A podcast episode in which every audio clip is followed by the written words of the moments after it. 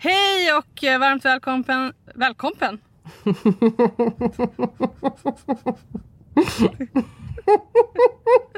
Det går bra det här.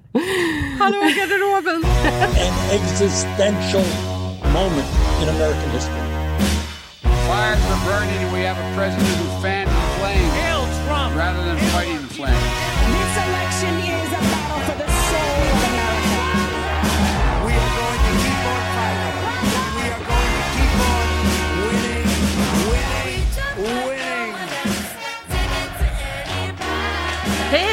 Varmt välkommen till Trumpageddon. Jag heter Jenny Ågren och du lyssnar på Aftonbladets podd som handlar om USA-valet. Och det här det spelar vi in den 11 november. Och jag har givetvis med mig Nivetta Wood, vår USA-expert. Hello! Hello! Lite brittisk engelska. Ja, jag vet inte vad som hände. Jag bara hängde på jag vet inte vad dig. som hände. Ja, men det är bra. Eh, för er som lyssnade på förra avsnittet så pratade vi en hel del om att president Donald Trump vägrar erkänna sig besegrad. Vi kommer fortsätta prata lite om det även idag. Vi ska också prata om vad president-elect Joe Biden säger om allt eh, som pågår just nu. I just think it's an embarrassment. Vi kommer givetvis eh, snacka om vad allt det här kan innebära för övergången mellan Trump och Biden. Och hur ska det republikanska partiet ta sig vidare efter det här? Vi ska snacka med Roland Poirier Martinsson som är författare och journalist om allt detta. Ni vet, nu tar vi och kör igång va? Ja, det tycker jag. Mm. Vad håller egentligen Donald Trump på med just nu? Ja, men eh, det kan man verkligen fråga sig. Ehm, ja, men som vi pratade om eh, även i förra avsnittet så har han inte eh, erkänt sig besegrad formellt. Ehm, och det är ju väldigt speciellt för att eh, ofta så gör man ju det när man har förlorat ett val. Eh, Men, men eh, det har inte Donald Trump gjort eh, och det gör att liksom hela situationen beskrivs som väldigt märklig och faktiskt till och med farlig. Ja, och det verkar som om Joe Biden, president-elect, tycker att det är lite pinsamt. Um, I just think it's an embarrassment, um, quite frankly. Uh, the only thing that, uh, how can I say this uh, tactfully? I, I think it will not help the president's legacy. Ja, nu har ju Biden eh, för första gången kommenterat det här att Donald Trump inte erkänner sig besegrad. Eh, och han tycker, eh, som du sa, att, eller som vi hörde här, att det är pinsamt. Men han säger också att han ser fram emot att prata med presidenten. För det brukar ju som sagt vara så att man Eh, ja, men att de träffas och eh, att den avgående presidenten gör det så enkelt som möjligt för den nya presidenten att ta över. Eh, och det vanliga är ju liksom att eh, den som avgår håller ett förlorartal eh, när, det, när det har kommit fram att, eh, ja, att man har förlorat och sen så liksom överlåter smidigt då åt den nya eh, Ehm, personen som har valts till president får liksom påbörja sin övergång. Det är jättemycket att sätta sig in i och, och mycket jobb som, som det liksom är bråttom att komma igång med. Och jag kan tänka mig att det inte handlar om att eh, Joe Biden ska lära sig att hitta Vita huset, för det antar jag att han gör redan. Nej men precis, men däremot så ska han ju liksom få eh, briefings och han ska få tillgång till, till olika liksom eh, uppgifter och myndigheter och ja men du vet så här nycklar liksom. Ja. Eh, så att det är rätt mycket, eh, han ska träffa olika myndighetsrepresentanter och sådär. Så brukar det vara i alla fall. Men vad, vad har Donald Trump gjort då? Ja men han eh, fortsätter ju att hävda att det har skett valfusk och, eh, och att eh, ja, kräva omräkning i vissa delstater. Och, eh, det har ju inte kommit fram några konkreta bevis för att så eh, är fallet, att det har fuskats under valet.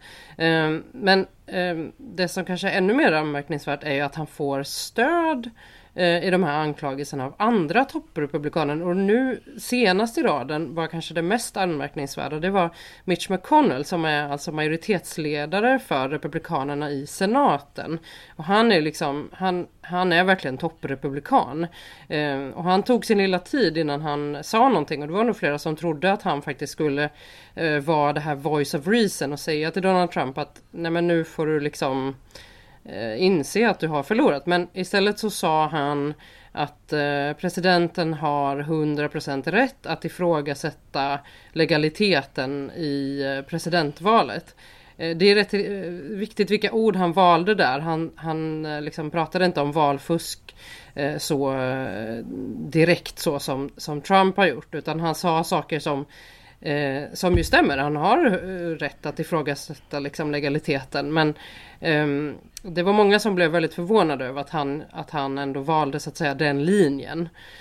Eh, men det kommer också lite olika uppgifter om att Trump eh, kan hålla på att ändra sig och att han kanske till och med kommer att erkänna sig besegrad. Det finns lite uppgifter om att han planerar liksom lite för livet efter Vita huset och att han i lite mer privata samtal börjar liksom eh, vackla lite. Att han ja, ändrar sig som det beskrivs från timme till timme.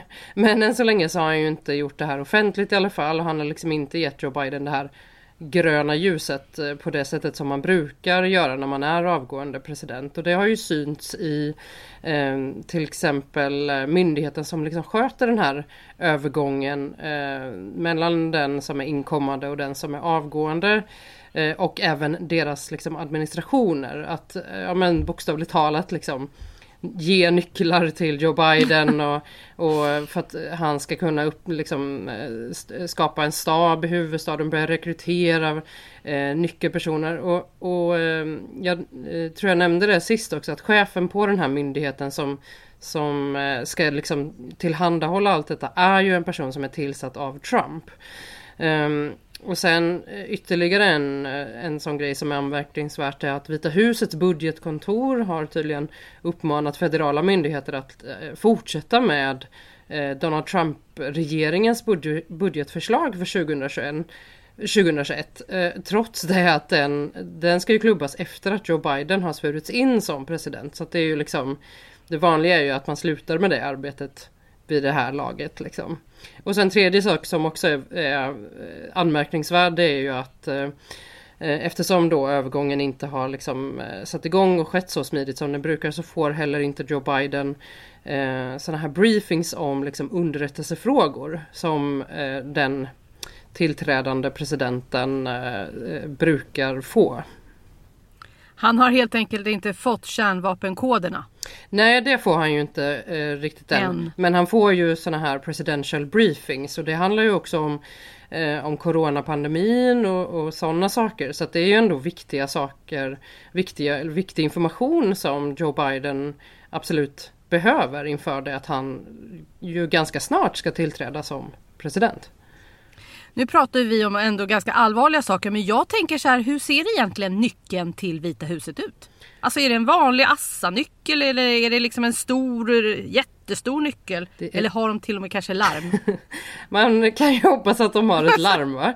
Men Ja. eh, annars tänker jag så här jättestor guldfärgad. Nej jag vet inte. Men, men det är ju liksom kanske snarare ja men som sagt access till eh, viktiga liksom rum och till, till viktig information som är det viktiga här liksom. Ja, jag fattar ju det såklart. Men vad, ni vet, vad kan det här betyda nu då? Alltså än så länge så säger eh, Joe Biden själv att det här är liksom inte någon katastrof. Det, det, det hade varit nice som man sa att ha den här informationen men det är liksom inte kritiskt för att det är ju fortfarande så att Donald Trump är president och det är han ju fram till den 20 januari så att det har han ju en poäng i. Ehm, jag tänker att eh, om man är Joe Biden med så lång politisk erfarenhet och som dessutom har varit vicepresident så, så vet man kanske man har ju lite, lite i, i ryggen så att säga. Han, eh, Eh, han kan ju liksom ämnena i alla fall. Sen så eh, Ja, så att han, han eh, har inte gjort en jättesak av det här. Eh, hans kampanj och hans medarbetare eh, syns liksom i lite olika medier och är väldigt kritiska. Eh, så att han har valt en lite mer kan man säga laid back eh, approach på det här. Det kanske är rimligt, det kanske han, han väljer väl sina strider helt enkelt. Ja, jag, ja, det verkar så tycker jag. Och det är ju så här att vi har inte hört eh, jättemycket från Donald Trump eh, den senaste veckan. Men han verkar ändå inte ha legat på latsidan. Ha, har han rensat ut Pentagon? Ja, det är den senaste uppgiften eh, idag att han, för han började ju eh, nu tidigare i veckan med att sparka försvarsministern Mark Esper. Och det här skrev han på Twitter, eh, vilket ju är väldigt ty- typiskt för Donald Trump. Men det kan ju inte varit kul eh, att vara Mark Esper alltså och, och läsa på Twitter att han blir ersatt då av eh, Christopher Miller som beskrivs som en eh, Trump-lojal person. Eh, Miller han har tidigare varit chef på eh, nationella eh, kontra terrorenheten. Eh, och sen dess så har också Donald Trump gjort fler förändringar på försvarsdepartementet. Eh, flera högt uppsatta tjänstemän som till exempel Espers eh, stabschef har ju fått sparken och ersatts då med personer som beskrivs som lojala med president Donald Trump. Och en av de här nyanställda har eh, till exempel främjat eh, konspirationsteorier och kallat den tidigare presidenten Barack Obama för terrorist. Och sen så är det också andra som har sagt upp sig i protest mot ja, men det här, den här verkligen omkullkastningen av en, en, ja, en, ett väldigt viktigt departement. Liksom. Så vad kan det här komma att innebära? Vad, vad försöker liksom Trump säga eller göra med de här besluten? Ja men det är, ju, det är ju det alla undrar nu. Det är väldigt oroligt på Pentagon just nu beskriver flera amerikanska medier. Eh, det som det direkt innebär är att Biden inte får Eh, tillgång till den eh, kunskap som ehm, den tidigare försvarsministern eh, liksom tidigare har suttit på om eller när han väl får tillgång till olika liksom, briefings utan då blir det ju den informationen som de nytillsatta kommer att ge honom. Ehm, och sen så Eh, det vi vet är att Mark Esper han har ju flera gånger gått emot Donald Trump. I, den, den största frågan var om eh, att Trump ville sätta in militären mot eh, protesterna som har skett på USAs gator i år. Eh, och det ville inte Mark Esper.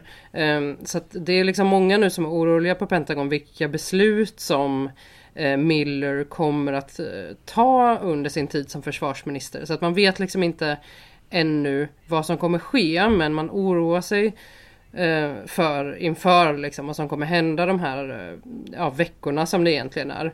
Och flera eh, tror att det som var liksom droppen som för Donald Trump eh, var att, eh, eller som gjorde att han faktiskt sparkade eh, Mark Esper var för att eh, han var motståndare till att USA skulle eh, lämna Afghanistan ytterligare, att man skulle dra tillbaka ännu fler trupper. Eh, något som Donald Trump eh, ju har gjort tidigare och vill fortsätta göra. Eh, och han menade att det beslutet eh, som, eh, som var senast liksom eh, väntat att det var förhastat. Eh, så att nu då, det är ett av de besluten som många liksom är oroade för att, att Christopher Miller kanske ändå väljer att ta nu. Uh, och sen så också liksom vad händer härnäst? Kommer Donald Trump att sparka fler personer nu som han inte är nöjd med? Som, eh, ja men lite som ett sätt att sabotera för Joe Biden. Han har bland annat eh, varit, sagt sig vara missnöjd med både CIA-chefen och FBI-chefen. Vad kommer hända med dem nu under de här liksom, kritiska veckorna innan Joe Biden blir president? Som om Biden inte kan ringa upp dem ändå och fråga hallå, vad hände? Eller har de tystnadsplikt kanske? Nej men de, eh, de stängs ju av från de här viktiga, från viktig information och de eh, det blir sån här eh, typ av underrättelse är ju färskvara så att det, det går ju rätt snabbt innan de är uteslutna ur den här informationsflödet. Så det är klart att han kan absolut ringa upp dem och, och ta ett gott snack liksom. Men, men den viktigaste informationen finns ju på de här olika eh, myndigheterna och försvarsdepartementet. I, i, och, och där, eh, där blir ju liksom inte tillgången på samma sätt. Särskilt när han inte ens får vara med på briefings liksom. Så ni vet vad kommer hända nu då? Ja men den här eh, turbulenta perioden som det ändå är nu trots att det brukar den här eh, tiden brukar beskrivas som en eh, vanligtvis en ganska lugn tid när den avgående presidenten ja men du vet avslutar, eh, skriver lite tackbrev och sådär. Men den ser ju ut att fortsätta nu så länge som Donald Trump inte erkänner sig besegrad.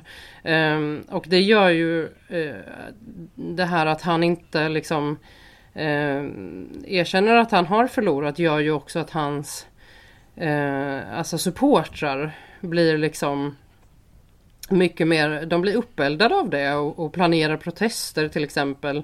Eh, nu i helgen så planeras bland annat en protest i Washington och det här handlar ju då om, eh, om att det är valfusk och att man måste räkna om röster och så här. Och de här, det har ju som sagt inte kommit fram några bevis för det. Så att det, det enda egentligen som, som det här leder till är att polariseringen ökar. Um, vi vet att Donald Trump idag ska göra sitt första framträdande efter valet. Han ska besöka eh, Arlington kyrkogården för att eh, eh, det är Veterans Day i USA så då hedrar han eh, tanken att han ska hedra stupade soldater och även militärveteraner. Vi får se om han om han säger någonting där eller om han bara liksom eh, ja, men deltar på en ceremoni. Men det som jag tycker faktiskt är mest spännande just nu eh, det är de här detaljerna om att Trump ändå kanske eh, håller på och planerar för, för sitt liv efter den 20 januari. Eh, Ja men herregud vad ska han göra? Det är ju jättespännande.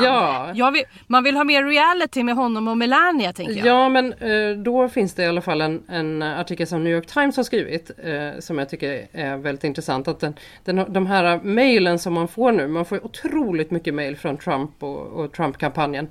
Ehm, Va, ni vet, får man bara stoppa dig här, för det här har du sagt förut. Varför får du så mycket mail från Donald Trump? Eh, men varför inte? Nej men, eh, nej men jag har ju, har ju signat upp såklart för att få så mycket information som möjligt från Trump-kampanjen. Vi får en del mejl från Joe Biden också. Men, men Trumps eh, kampanj har verkligen de ligger inte på latsidan. Eh, och, och väldigt mycket handlar om att man vädjar om så här bidrag till de här rättsliga processerna eh, för att utmana valresultatet. Eh, och New York Times då, de skrev i den här artikeln att ehm, en stor del av de här pengarna ska gå till en, en det man kallar för en leadership superpack, alltså en slags eh, ledarskapsfond kan man väl kalla det, som heter Save America.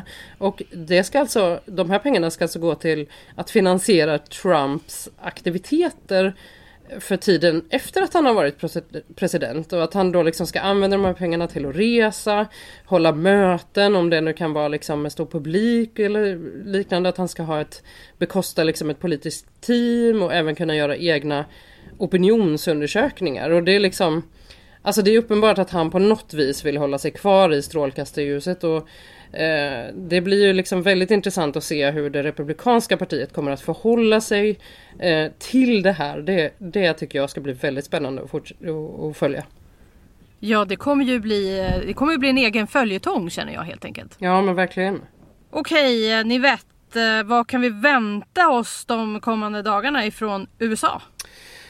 Ja, man vet ju aldrig riktigt med Donald Trump vad som kommer att ske, men det finns ju en liten tidslinje i alla fall som, som vi vet om. Eh, och det är ju det närmaste nu i november, det är att det på lite olika datum måste tillkännages de definitiva valresultaten. Det pågår ju fortfarande rösträkning på flera håll. Eh, och sen så den 8 december är det sista datumet för tvister om valresultat. Eh, och då måste de vara lösta liksom, enligt de, de lagarna som finns. Eh, och sen så ska ju elektorerna träffas för att rösta i varje delstat. Ehm, och, och, och det gör de den 14 december. Eh, de räknar rösterna, skriver under resultatet, skickar in det i slutna kuvert. Eh, som sen eh, öppnas och räknas av senaten och representanthuset, alltså de två kamrarna i kongressen den 6 januari. Och så den eh, 20 januari då eh, så svärs den nya presidenten in eh, klockan 12.00 och ehm, ehm, ja, förutom det så är det ju också ett, ett omval i Georgia vad gäller senatsplatserna och det kommer ske den 5 januari. Eh, och först efter det så kommer vi att veta hur sammansättningen i senaten helt och hållet ser ut och vem, vilket parti som har majoritet. Så det blir spännande. Du, i de här kuverten de kommer skicka in. Mm. Kan man skriva en liten hälsning där också då? Ja, det, det finns väldigt tydliga regler för vad som ska vara i det kuvertet och så. så Äsch, det är nog bäst tråkigt. att inte utmana det. en liten post-it Okej. kanske, en liten så klistermärke eller något. Nej, det verkar dumt. Nej, det verkar dumt. Men du, eh, nu har jag antecknat alla de här datumen i min kalender. Mm. Bra! Ja. Ja, hur kommer det republikanska partiet resa sig efter valförlusten och hur ska de hantera Donald Trump när han inte är president längre? Ja, vi ska gräva oss lite djupare ner i det här nu och det ska vi göra med Roland Poirier Martinsson som har många titlar på sin lyra. Han är författare, journalist och konservativ filosof för att nämna några av dem. Hej Roland! Hejsan! Roland, du har också ett förflutet som någon form av sportatlet. Ja, jo, jag är gammal fotbollsspelare framförallt. Men har ägnat mig åt en del annat också. Men hur är det med fotbollen nu? Spelar du någonting? Nej, jag tittar Nej. på fotboll. Till exempel när Malmö FF vann allsvenskan i förrgår. Mm, jag kan tänka mig det.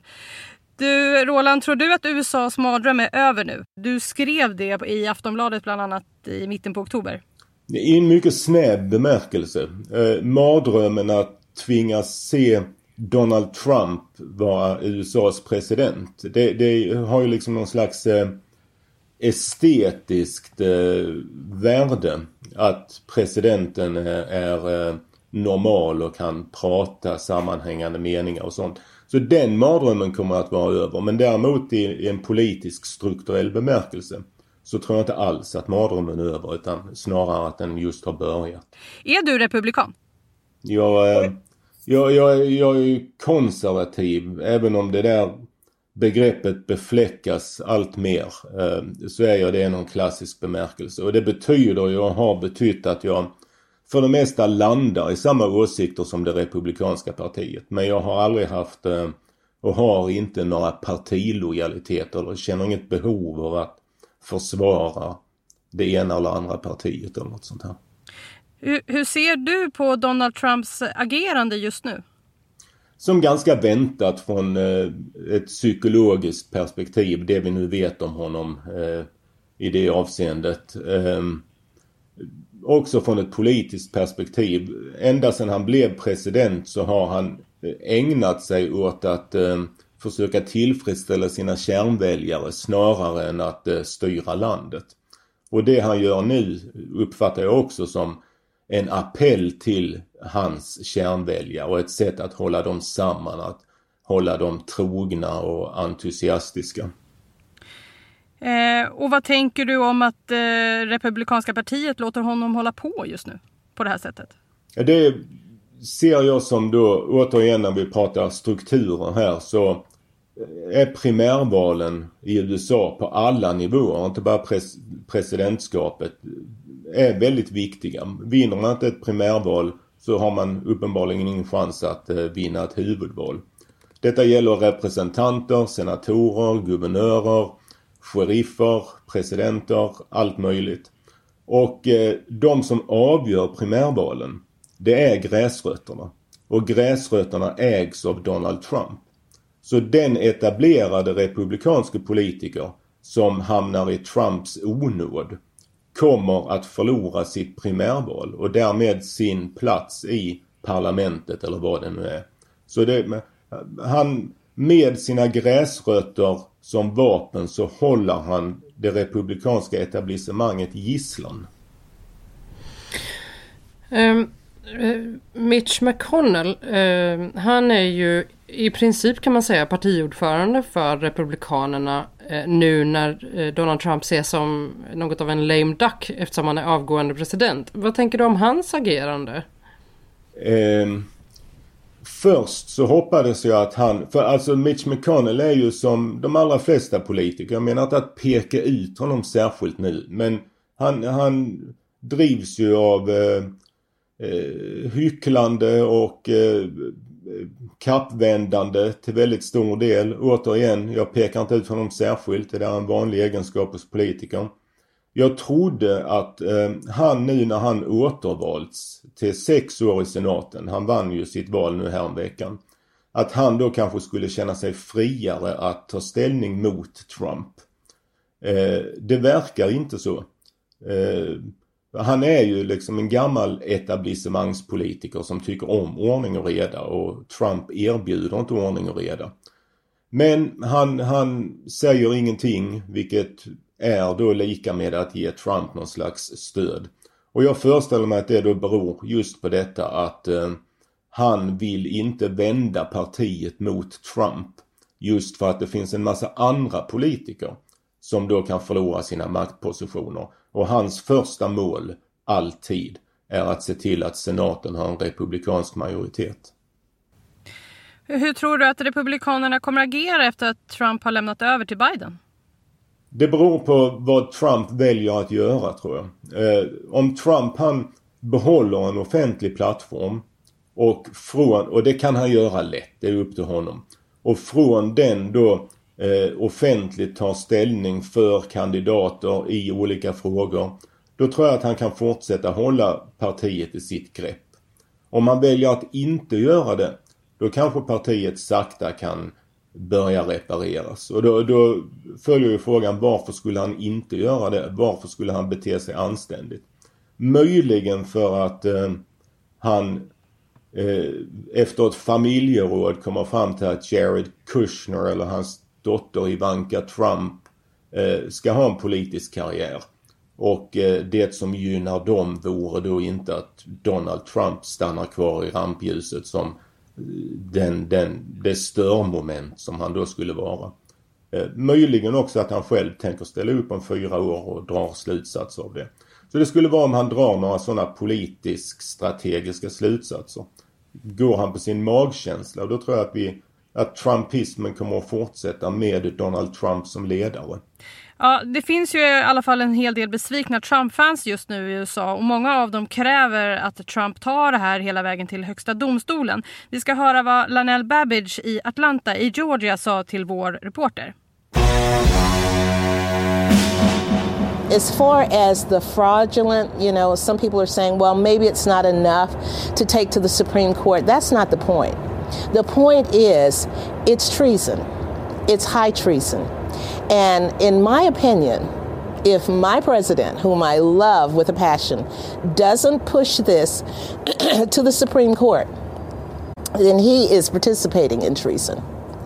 Uh, it is a treasonous act on all of our parts to not find out where the fraud is and who perpetrated it. Där hörde vi Lanell Babbage i Atlanta och hon hade träffat vår reporter Emma Lovén Svensson. Vad tänker du om det här med Högsta domstolen, Roland? Ja, det första det är att man kan inte bara knäppa med fingrarna och få Högsta domstolen att ta upp ett mål. Man måste ju göra ja, motsvarighet till polisanmälan egentligen. Och sen så går den då till en eh, delstatsdomstol och då kan de avgöra om de vill ta upp målet. Finns finner de inga grunder för detta så tar de inte upp målet. Då kan man överklaga till en eh, federal domstol. Återigen samma procedur. De måste finna skäl att ta upp målet. Och eh, gör de inte det så kan man överklaga till högsta domstolen. Och då är det återigen så att de måste avgöra om det finns skäl att eh, fatta ett omdöme kring detta.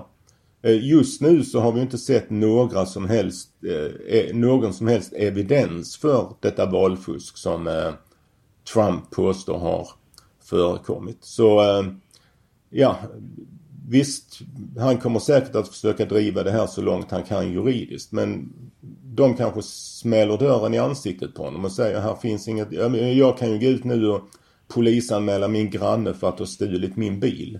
Det går ju inte till tingsrätten om, jag, om det inte finns mer än att jag påstår det. Eh, Babbage säger ju också att eh, Trump är den bästa presidenten för svarta amerikaner sedan Abraham Lincoln. Hon är själv svart ska sägas.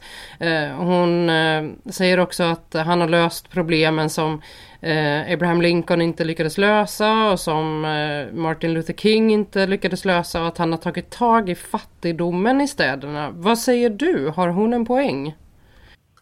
Ja, både ja och nej. Eh, den, poängen är att hon har genomlevt nu några år då de ekonomiska villkoren för eh, utsatta grupper i USA har förbättrats rejält. Eh, nästa fråga är, beror detta på Donald Trump? Eh, mest av allt så beror det på en högkonjunktur som hade funnits där också om Kalanka var president. Men, men det är klart att eh, han också har fattat en del beslut eh, genom kongressen drivit igenom en del beslut om eh, avregleringar, skattesänkningar, förbättrade villkor för amerikanska företag som har bidragit och förstärkt den här högkonjunkturen. Finns det en annan politisk diskussion som gäller, har de här då inneburit eh,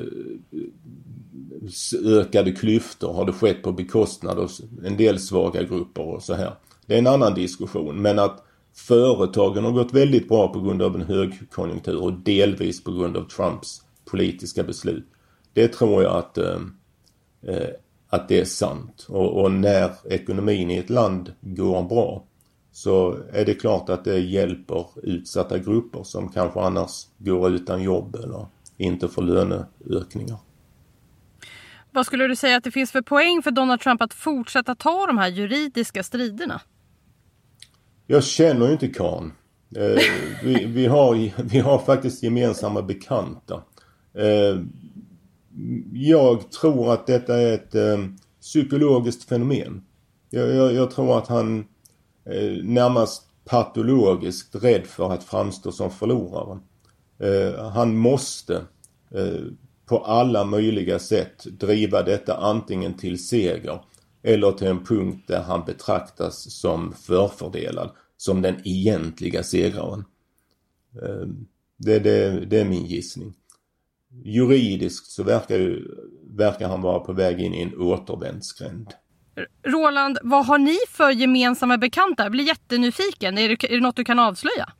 Nej, jag vill inte, jag vill inte nämna namn. Men jag har, ju, jag har ju bott i USA i ett antal år och i Texas i fem år. Och eh, där snubblar man ju på, eller jag i alla fall, snubblar på en del människor som är politiskt aktiva. Eh, en del av dem på nationell nivå eh, inom det republikanska partiet och som, som har stött på Donald Trump i olika sammanhang och kunnat bilda sig personliga uppfattningar om honom. Eh, det, på en punkt så har ju faktiskt Republikanerna gjort ett bra val eh, och det är ju i eh, kongressen vad det ser ut nu i alla fall. Hur tänker du att det kan påverka Joe Bidens presidentskap? Jag tror att det kan påverka det ganska starkt. Det, det, nu har vi ju en eh, debatt då inom det demokratiska partiet som vi känner igen från Sverige och från överallt. Där en falang säger att eh, vi gick för långt till vänster, vi alienerade väljare i mitten. Och den andra säger vi gick inte tillräckligt långt till vänster. Eh, och denna som säger att vi gick inte tillräckligt långt till vänster är den eh, mest entusiastiska och den som är på väg att vinna makt inom partiet. Eh, Biden han måste förhålla sig till de här grupperna och till ehm, eh, den mäktigaste falangen. Nu säger han att han ska ena USA och det måste ju rimligen betyda att han ger republikaner skäl att eh, tycka att de får vara med vid bordet. Att det de tycker spelar roll. Och det betyder då rimligen att Biden han måste ge dem saker som han verkligen inte vill ge dem. Eh, till exempel så gav Löfven, Centerpartiet, eh, LAS eh, förändringarna eller de vi får se. Och det, det vill ju Löfven verkligen inte göra. Något motsvarande måste Biden ge Republikanerna. Men i samma stund som han försöker göra detta så kommer han att ställas inför ett partiinternt uppror som han måste hantera. Så hans försök att ena USA kommer, tror jag, att handla om hans strid med det egna partiet. Mycket mer än hans relation till det republikanska partiet. Um, Joe Biden är ju uh, katolik och uh, det är väl du också. Um, är du extra glad för att han har valts till president nu? Inte av det skälet. Um, att vara katolik och demokrat uh, har ju varit ett problem jättelänge på grund av abortfrågan. Och man blir inte framgångsrik som demokratisk politiker om man inte intar den extrema eh, hållningen som då vad gäller abort i USA där man där abort är tillåtet fram till dagen innan födseln och så här. Och där måste Biden ställa sig. Annars så får han återigen ett parti, internt partiuppror.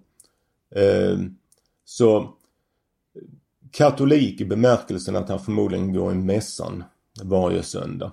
Men inte katolik i någon annan bemärkelse. Det, det, det är en ganska irrelevant aspekt av hans presidentskap. Dessutom så har katolska kyrkan sedan eh, nästan 800 år varit väldigt noga med att försöka hålla isär stat och kyrka. Om vi går tillbaka lite till eh, Republikanerna. Vad skulle du säga att det är för skillnad på Republikanska partiet och Donald Trump? Det Republikanska partiet är ett traditionsrikt parti som eh, väldigt länge har utgått faktiskt från politiskt filosofiska hållningar och en politisk filosofisk diskussion. Eh, där Demokraterna har varit ett på gott och ont mer populistiskt parti som drivits av eh, folkrörelser. Idag så är det republikanska partiet ett populistiskt parti. Eh, de genomtänkta konservativa hållningarna, de finns inte längre. Donald Trump han reagerar eh, instinktivt utan eftertanke utan att bottna i några ideologiska eller filosofiska övertygelser. Och det är väldigt olikt det republikanska partiet. Och det, det, det tror jag uppfattas som väldigt obehagligt eh, av många republikanska ledande politiker. Men återigen, Trump håller partiet i ett järngrepp. Så nu har den här eh, instinktiva populismen tagit över ett parti som egentligen alltid har präglats av motsatsen. Hur skulle du säga då att det republikanska partiet mår just nu? Det mår jätteilla. Det, det, det finns knappt som parti. Det, det finns eh, en väldigt stark populistisk rörelse å ena sidan och sen så finns det ett krympande hjälplöst eh, etablissemang å andra sidan. Ett etablissemang som vill behålla partiets makt, som vill eh, eh driva en politik som lutar sig mot eh, eh politiska traditioner, filosofiska övertygelser. Denna, denna grupp, den som sagt, den krymper och den blir allt mer maktlös. Det, det är på väg att bli ett renodlat populistiskt parti. Och med tanke på det då, ehm, hur kommer det gå till framöver när eh, Republikanska partiet ska välja eh, eller ta fram kandidater till presidentposten längre fram? Antagligen som det gick till senast när Donald Trump blev kandidat. Att vi kommer att se eh, eh, oväntade kandidater med eh, märklig bakgrund som eh, försöker göra det Trump lyckades med. Och eh, man ska väl inte säga bombsäkert att de lyckas. Det kan ju bli till exempel att tre, fyra sådana kandidater slåss mot varandra och tar varandras röster och så kommer en femte och vinner. Eh, men, men att det som drev, alltså Donald Trump skapade ju inte detta. Han, han eh, är ett resultat av eh, ett nytt sakförhållande. Och det sakförhållandet finns kvar och kommer att prägla primärvalen. Jag vill också tillägga att det demokratiska partiet är i rasande fart in på väg mot samma situation som det republikanska. Vi kommer, jag tror inte vi kommer att se eh, liksom ett, återigen oavsett var man står politiskt, ett vettigt fungerande parti mot ett dysfunktionellt parti. Jag tror vi kommer att se två dysfunktionella partier slåss mot varandra. Tror du att Donald Trump kommer ställa upp i valet 2024? Ehm, jag tror att han kommer att ställa upp eller eh, någon som utses av honom. Och den personen kan mycket väl vara då hans eh, dotter eller eh, svärson. Men, men, att, han, att han kommer att vara kungamakare, det tror jag, det är jättesannolikt. Ja, precis. Vad blir Donald Trumps roll nu, tror du, i partiet? Har han en roll? En informell roll. Eh, men mycket betydelsefull roll. Han kommer att han kommer att skapa en ny plattform eller behålla den plattform han har minus eh, presidentskapet.